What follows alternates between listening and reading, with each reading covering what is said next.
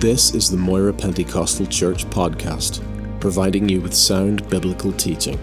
We hope you will be encouraged, challenged, and blessed by this ministry. I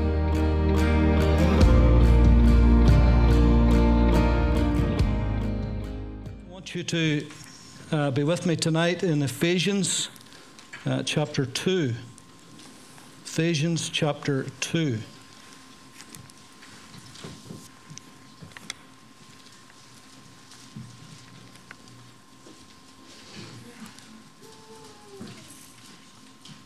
Verse 4 and 5. But God, who is rich in mercy, because of his great love with which he loved us, even when we were dead in trespasses, made us alive together with Christ. By grace you have been saved. But God, who is rich in mercy.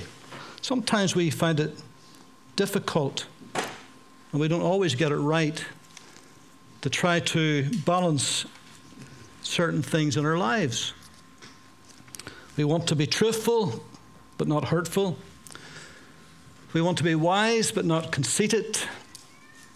We want to be self-effacing, but not superficial. We want to be strong, but not hard. We want to be sensitive, but not weak. And the truth is, we don't always get that right. Sure, we don't. Balancing our character is not easy, something that we have to work at. God has got many facets to his character, and they work perfectly. I want to focus tonight on one particular facet of the character of God, that is his mercy. But before I do that, I need to lay that alongside his justice. Now, it's relatively easy, I think, to understand God's sense of justice. We would not expect anything less of God than to be a just, fair God who would be even-handed with everyone. And even at times, if we struggle to understand the justice of God, at least we will admit, well, God is a just God. And even if there's times whenever our idea of justice clashes with his idea of justice, we bow to his superior knowledge that he is in control of all of the facts that perhaps we don't know. And so we are grateful to God that he is a just God. Because if he wasn't, we would have never any hope of saying all wrongs being righted. One of the reasons why we should believe in eternity is for that very reason. Because we want to see God make right everything that's been wrong. And there's lots of things in this life that are wrong, terribly wrong. And we don't seem to see it being made right. And the fact is that there's some things in this life will not be made right in this life. But thank God for the next life, for eternity, because God will make sure that everything is made right. His justice will see to that. And so there's times when things are blatantly unjust. And whenever we see such things, and we see perpetrators of violence or murder or rape or whatever, seemingly getting away with it, and sometimes seemingly getting rewarded for it, then our blood boils whenever we see injustice face to face. It's just so unfair, we say. It's not right. But even as in fallen, imperfect human beings, all of us sense the need for justice. And all of us cry out for justice. There are movements around the world that do their best to try to get justice for individuals or for people groups. I know that Ruth is involved in A21, for example, with human trafficking, particularly among young women. And it's so unjust, it's so unfair, it's so wrong. But there are people who are fighting that cause. Why? Because they've got a sense of justice and injustice. Slavery, for example, wasn't always counted as an injustice. In the ancient world, slavery was the norm. It was quite normal. But there's a difference, by the way, between slavery among the Hebrews and slavery among the pagans. In Hebrew culture, particularly Old Testament, when it came to slaves among the Hebrews themselves, then it wasn't so much as a slave as more of a servant. Somebody would be indentured. They would owe somebody money. And if they couldn't pay, then they would sell themselves to that person, as it were, and try to work off that debt. And it would never last any more than 6 years. That would be the absolute limit. And if the year of Jubilee came in that 6-year period, then it would end right there and then in the year of Jubilee. And so it was fair. Somebody could buy them out of that servitude. If they had somebody who was a relative, a kinsman, and they had the money, they could buy them out of that. So it was not a cruel kind of a slavery that we can think of today when it came to Hebrew with Hebrew. God made certain laws in the Old Testament to ensure that, and the person who was working for the other person had to make sure that they treated them right and properly and fairly in all ways. Of course, nowadays, if you disagree with somebody else's lifestyle, if you just disagree with it, then you are in trouble. Did you see just this past week that some street preacher, I think it was in England, a group of young people gathered around him when he was preaching, and then they started asking questions, and one of them says about homosexuality in the Bible. What does the Bible say? And he told them very clearly and plainly in the nicest way possible what the Bible says about homosexuality. They went off. He told the police. The police came and arrested him for incitement to hatred, and he ended up in court. Thankfully, the judge dismissed the whole thing as a nonsense because he wasn't inciting any hatred. And so the injustice card can be played many, many times in many, many ways. Nevertheless, man has got an innate sense of injustice within them. And so to a reasonable degree, we could say that we don't fully, but to a reasonable degree, we say we understand the justice of God. But how do we account for a God of mercy? That's a different thing entirely. Particularly when the Apostle Paul in Romans 3:23 says, all have sinned and fall short of the glory of God.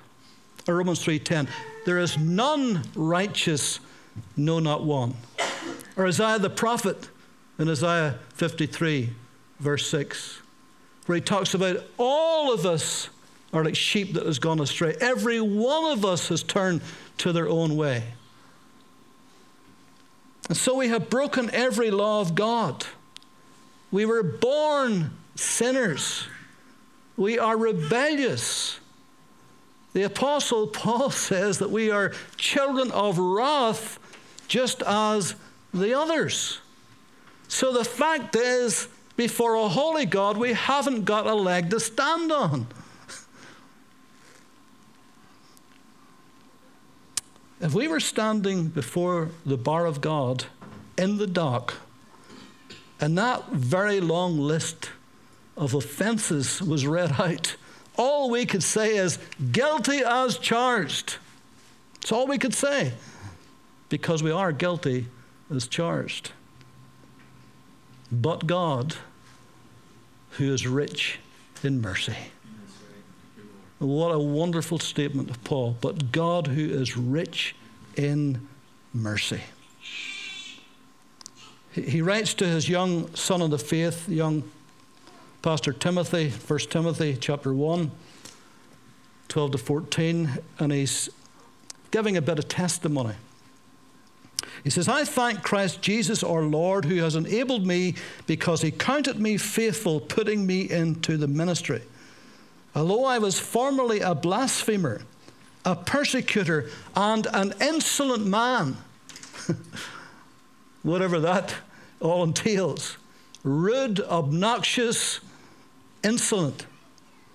But I obtained mercy. Amen. That was his testimony. I obtained mercy. And the truth is that every one of us tonight that knows Christ have obtained mercy. Amen.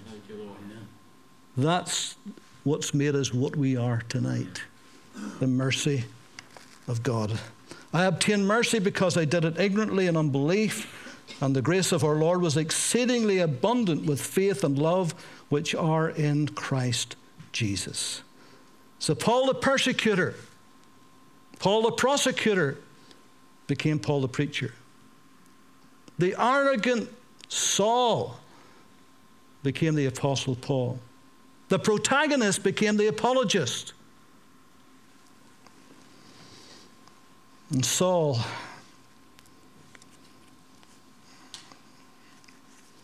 became a completely changed man. He was a mess, an absolute mess before he met Christ. Highly religious, a full-blown Pharisee who hated Christians with a passion, who was not only content to hound this Nazarene sack down in his own country, but was prepared to go to Syria, even to Damascus, in order to incarcerate, or even worse, to stone them to death. Yet in spite of that hard, outer, religious, prideful shell that he had, there was a nagging conscience underneath that wouldn't let him go. And on that road to Damascus in Syria, he had that incredible, extraordinary encounter with the Lord Jesus Christ, who showed him great mercy. Why are you persecuting me? Could have struck him down, could have condemned him to hell for eternity, but instead, he says, but I obtained mercy. And that mess of a man became a miracle of a man, became the greatest missionary evangelist that ever walked the face of this earth, to that day and to this day. That's what mercy can do. That's the mercy of God. Simon Peter was a mess. Outspoken, opinionated, brash, cocky, super self-confident in his own ability, prideful, no humility whatsoever. Never crossed his mind that he could actually spectacularly feel the Lord Jesus Christ. Never crossed his mind. He looked at the other disciples, and it crossed his mind that they certainly could, and told Jesus, no uncertain terms, though they walk away from you, I'll never do that. How prideful is that? How brash is that? Even at one point when Jesus rebuked him and said, get thee behind me, Satan. You don't savor the things that be of God, but the things that be of men. Even with a rebuke like that in front of everybody, you would have thought that he would have cooled his heels. You would have thought he would have learned his lesson, but no, he didn't. And what he didn't know was he was heading headlong into a humiliating fall that would be so embarrassing, it would be so shameful, it would be so humiliating that he would weep and weep and weep bitterly. But the mercy of God, but for the mercy of God, God wasn't finished with him. God, who is rich in mercy. Some days later, you remember how Jesus met them at the seashore after a fruitless night's fishing, called them to himself, had a little barbecue going for them, called Peter aside, 3 times asked him, "Do you love me?" There's the mercy of God, winning him back. Yes, bringing correction. Yes, making sure he knew what had happened. But yes, letting him know that he had been forgiven and that God still had a great plan for his life. And 50 days from the day he failed miserably, 50 days later, that mess of a man was a miracle of a man on the day of Pentecost. What a sermon, what a preacher.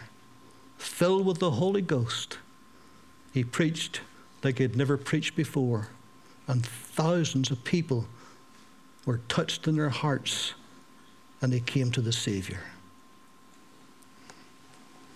But God, who is rich in mercy.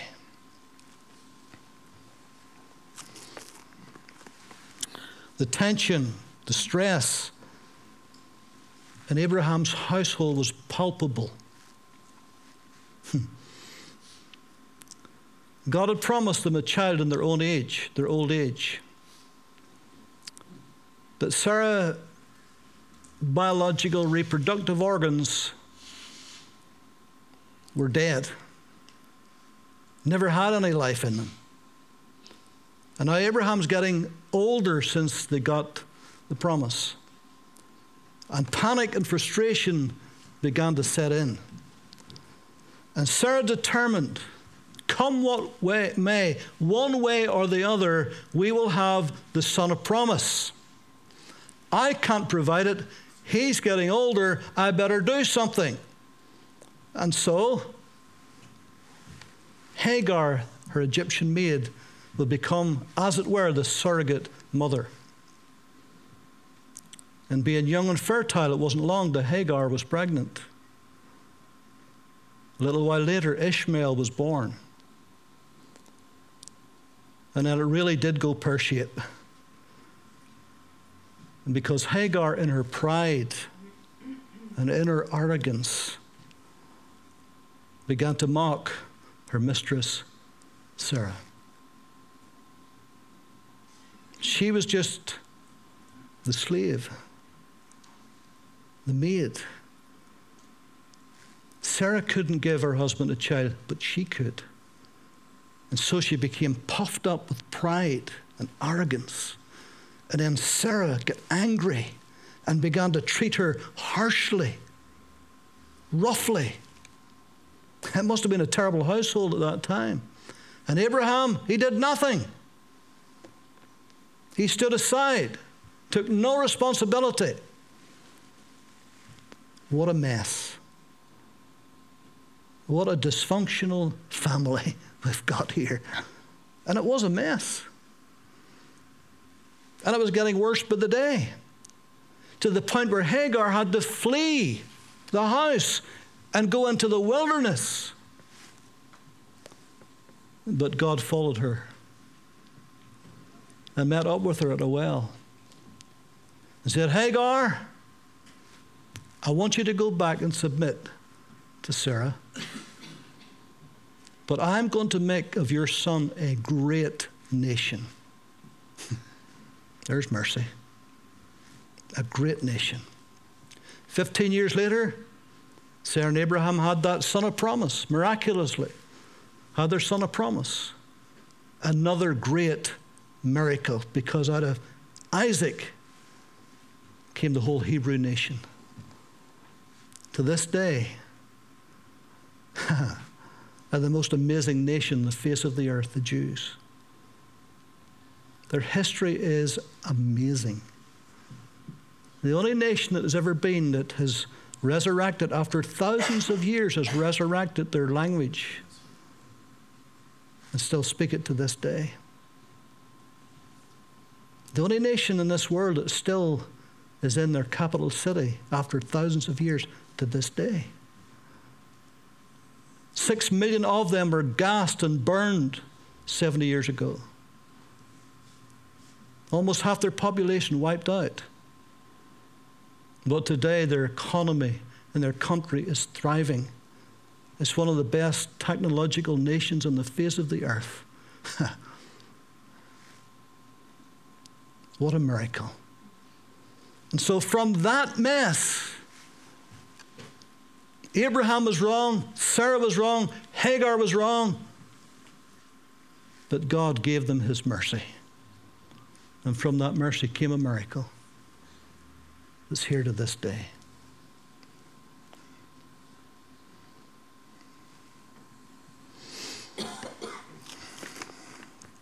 But God, who is rich in mercy, why is God rich in mercy? Do we deserve his mercy? No. We were lawbreakers. We were rebellious against his laws. Whether we knew it or not, we were. We didn't deserve any mercy. But yet in mercy, he came through his son to us. What caused God to be merciful? Well, we read the scripture, because of his great love with which he loved us. His love is where his mercy flows from. His love is where his grace flows from. Because he loved us, he did something about us. Imagine if God's mercy had not been made available and only his justice. Where would we be tonight if it was only his justice? Where would we be standing before God if all he could offer us was justice and judgment? We'd be lost.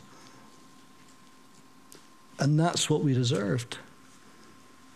But instead, he came in mercy, and he came in grace, and he came through his son, and he showed us grace and kindness and mercy through Jesus.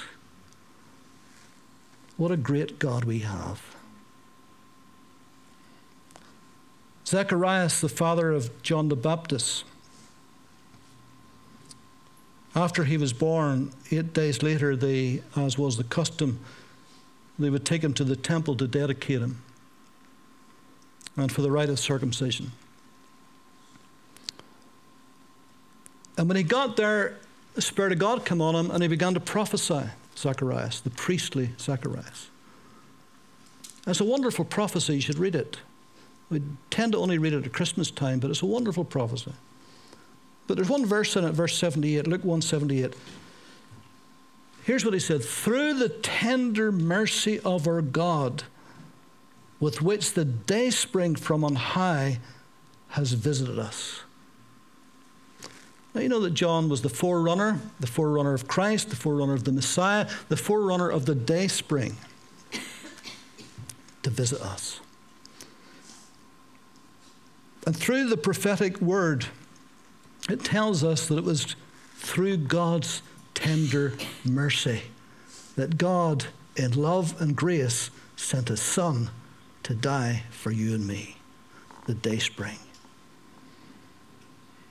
God demonstrated his love towards us, Paul says, in that while we were yet sinners, Christ died for us. In his mercy, he sent his only son to die for us. In his mercy, he sent his Holy Spirit to convict you and me. In his mercy, he sent someone to witness to us. In his mercy, he sent someone perhaps to put a gospel tract into your hand. In his mercy, he sent someone to invite us to the house of God. In his mercy, he caused someone to pray and intercede for our eternal soul. It's all the mercy of God. That's why we're here tonight. Without his mercy, just justice. Within his mercy, he saved us. Somebody rightly said that mercy means that God doesn't give us what we do deserve, and grace does give us what we don't deserve. And he gave us both, mercy and grace. Jesus was also merciful to the hopeless and to the helpless.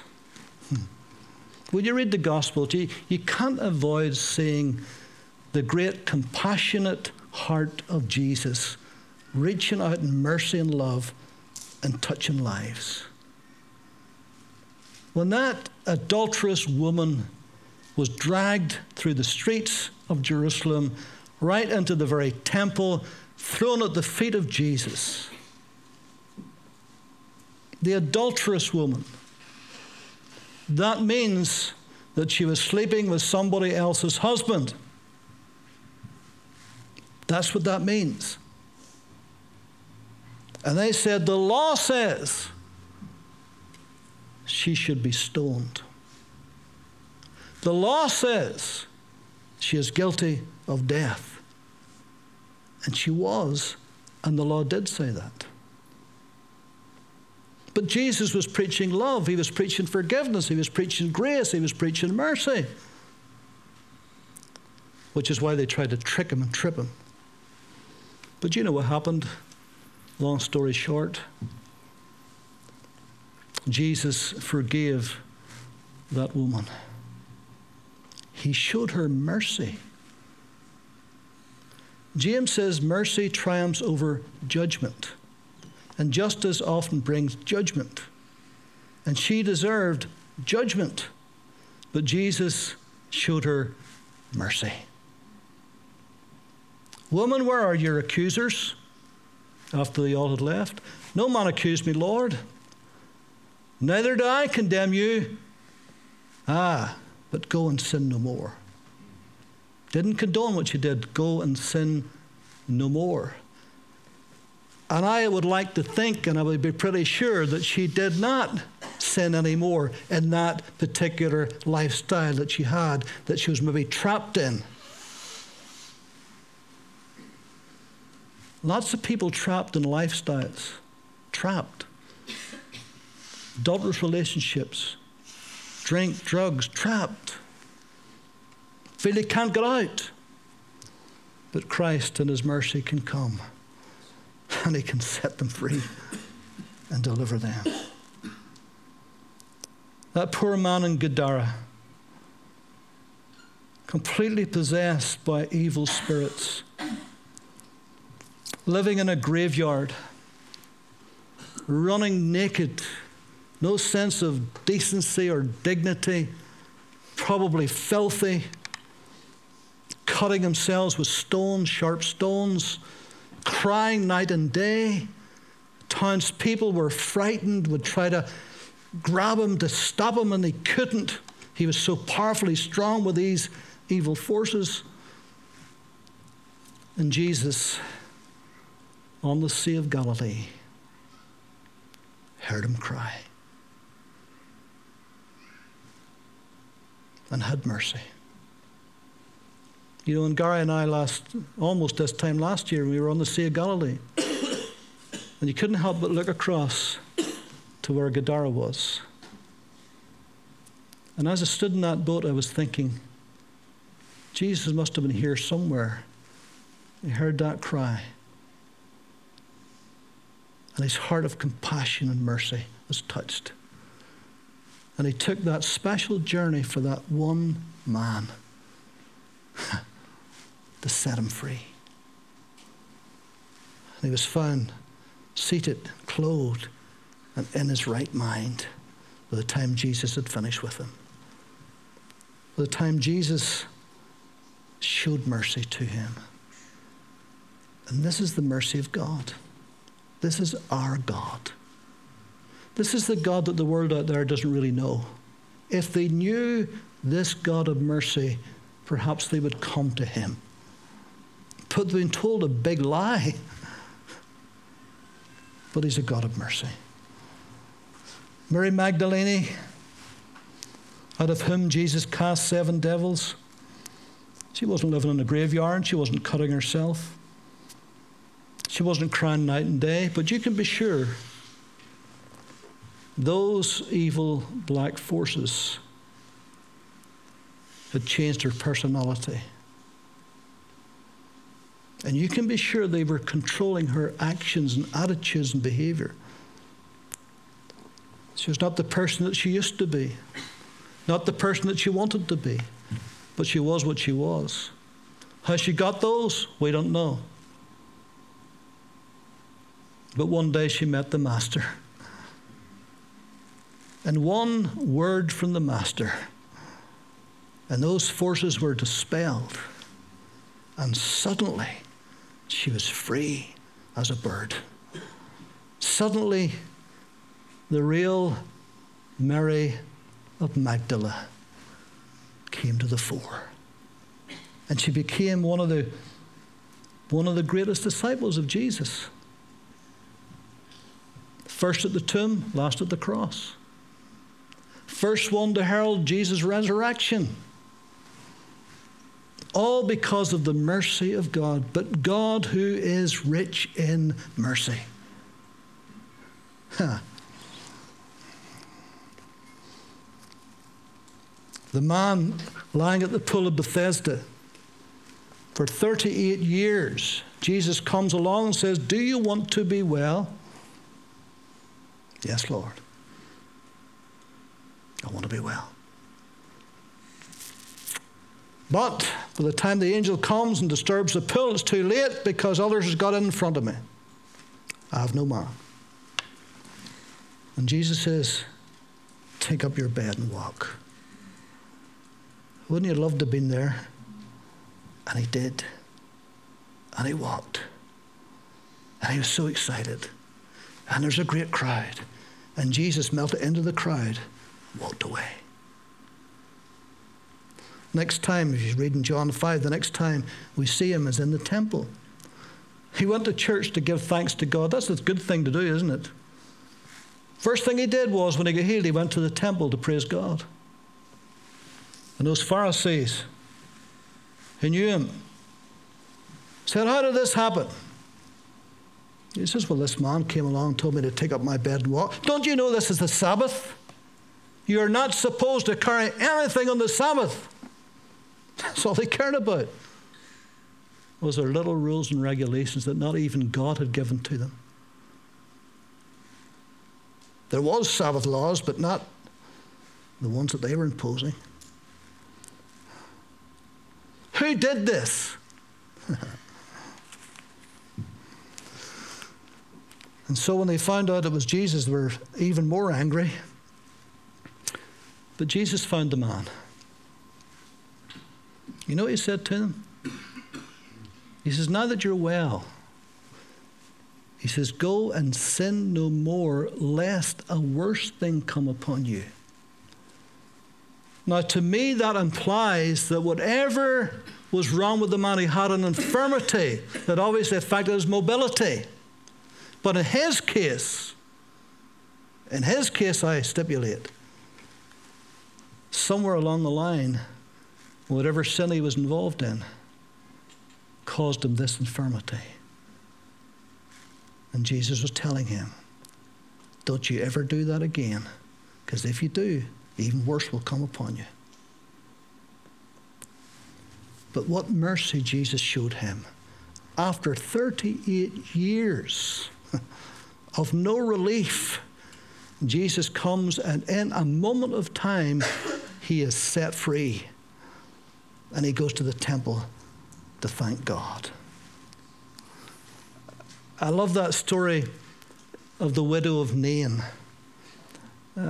Jesus just healed the servant of the centurion, and they were moving on, and they were close to the little town of Nain. And as they got there, there was a funeral procession. The funeral procession was going out, and the widow was crying. She was a widow woman. This was her only son. And there he is on the bier, this open top with, you know, this structure they carried on with just a blanket over him.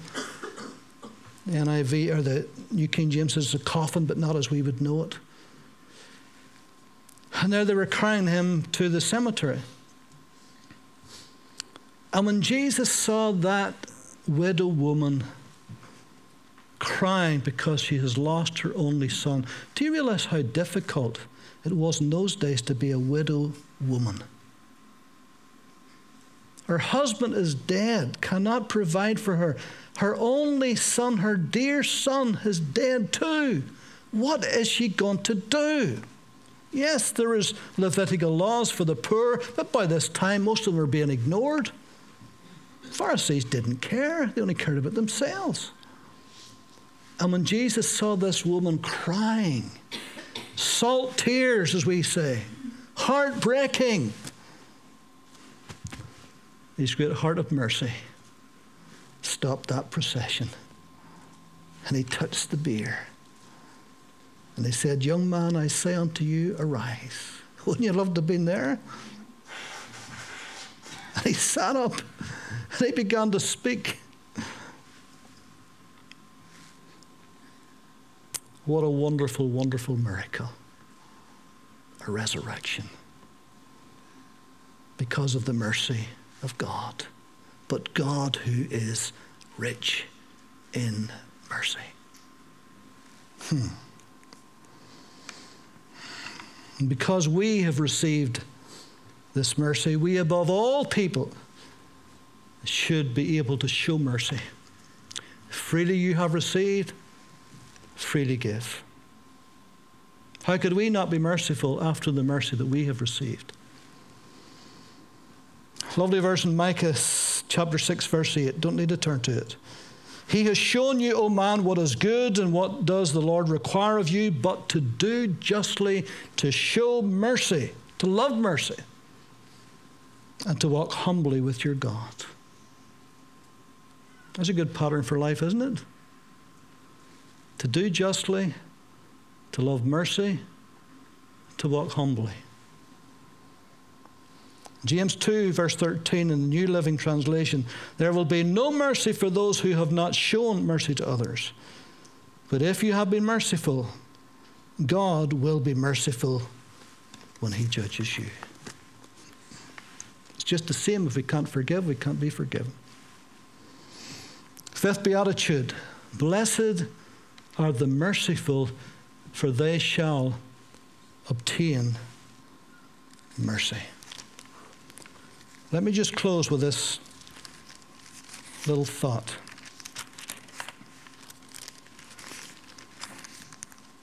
But God, who is rich in mercy. Paul uses that word plousios. Plousios is where we get Pluto from. Pluto is the god of the underworld. And because he's the god of the underworld, underground is where we get our riches, our gold, our silver, our precious stones. So he became known as the god of wealth. Pluto is how we know him. The Greek god of wealth. A plutocrat is someone who is extremely wealthy and rules by it. You might say that Donald Trump is a plutocrat. And he is. He's extremely wealthy and he rules by it. Bill Gates is a plutocrat. Plousios means wealth. Krat is from kratos, which means power or dominion. A plutocracy is a government that's run by a few billionaires, few exceptionally wealthy people who run the whole country by their wealth. It's interesting. This Greek god would be one of the Greek gods that the Ephesians would worship, the god of wealth. And Paul is saying to them, listen, our God is the God of wealth. Our God is the God of true wealth, the wealth of the riches of our God. the wealth of his mercy, the wealth of his compassion, the wealth of his love, the wealth of his forgiveness, the wealth of his pardon. Our God is the wealthy God. He's rich in every blessing, rich in every good thing for our lives. But God, who is rich in mercy, because of his great love with which he loved us, even when we were dead in trespasses, made us alive together with Christ. By grace, you have been saved. But God, who is rich in mercy. So never doubt the mercy of God. From the moment we get saved, we knew we were experienced the mercy of God. God had mercy on us before we ever got saved. He did. Sometimes we escape things that we had no right to escape, but God was merciful. He had a plan for us, and thank God he did. Amen? Amen. And so, this is our God tonight, the merciful God. The God that we love, the God that we serve, the God that has got a wonderful plan for not only for time, but for all eternity. Lord, we thank you tonight that you came to this world because of mercy, because of grace, because out of that deep well of your love, and you were merciful to us. We who were lost, we who had no hope, and yet in your mercy you saved us. And so we thank you that we can walk in it every single day of our lives. We experience your mercy and grace. Thank you, Lord Jesus, for coming. Thank you for going to that cross for us. And thank you for your great mercy and love that saved us. We praise you, we honor you tonight for who you are and for what you have done. And we'll give you glory throughout all eternity because you're worth it all. In Jesus' name. Amen. Amen.